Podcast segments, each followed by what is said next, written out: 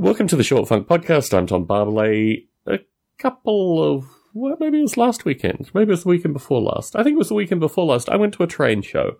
And I reflected very heavily that going to train shows, going to just general train shows, not like the National or anything like that, but just going to general train shows, a little bit depressing, a little bit kind of questioning associated with, I mean, obviously when you create a, a pinnacle that is model rail radio, when you create an expose associated with the brilliant fringes of the hobby of model railroading, the mainstream aspects of model railroading that you experience when you go to a regular show, mm, just not quite as fulfilling.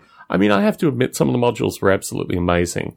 They have a scale which they call ON30, which is O scale trains, which are the larger size trains, not garden railway trains, but, um, you know, Lionel scale for the uninitiated and they operate on HO, which is half O size track, which makes them narrow gauge. And they are very beautifully well done. And the N scale, which is half as small again on HO, that was done very well as well. But if you look at the general kit sellers that are selling 20, 30 year old plastic kits for 30 or 40 bucks, you just start to realize that these are not collector's items. These are things that really should probably be bought for children in bulk. And the fact that there are still sellers that are trying to get 40 bucks out of an old plastic kit, I don't know. This always really irks me about the hobby.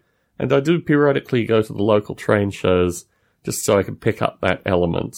In contrast, it's taken me a while to put out model rail radio. I've had floods and various other things locally. It's just pretty exhausting.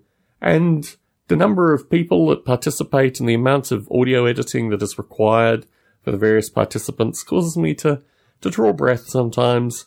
And I don't know. I mean, sometimes I just feel it needs to come out and then I put in the time and energy, edit it together. But usually when I'm home from work, my mind is scattered and editing a podcast, well, I typically edit Model Rail Radio on weekends. So it's an interesting format actually because one of the spin-off podcasts from Model Rail Radio has started asking for money through Patreon and as much as I can survey, from my perspective, this isn't a particularly good idea. It's not particularly edifying, and trying to get your listeners to provide a source of alternative income, I don't know. I've never been a fan of it, but it could motivate people to produce more podcasts more quickly. And in that light, maybe it might be a good motivational factor for some folk. Just, I don't think would be a good motivational factor for me. Tom Barbalet in San Jose, signing out.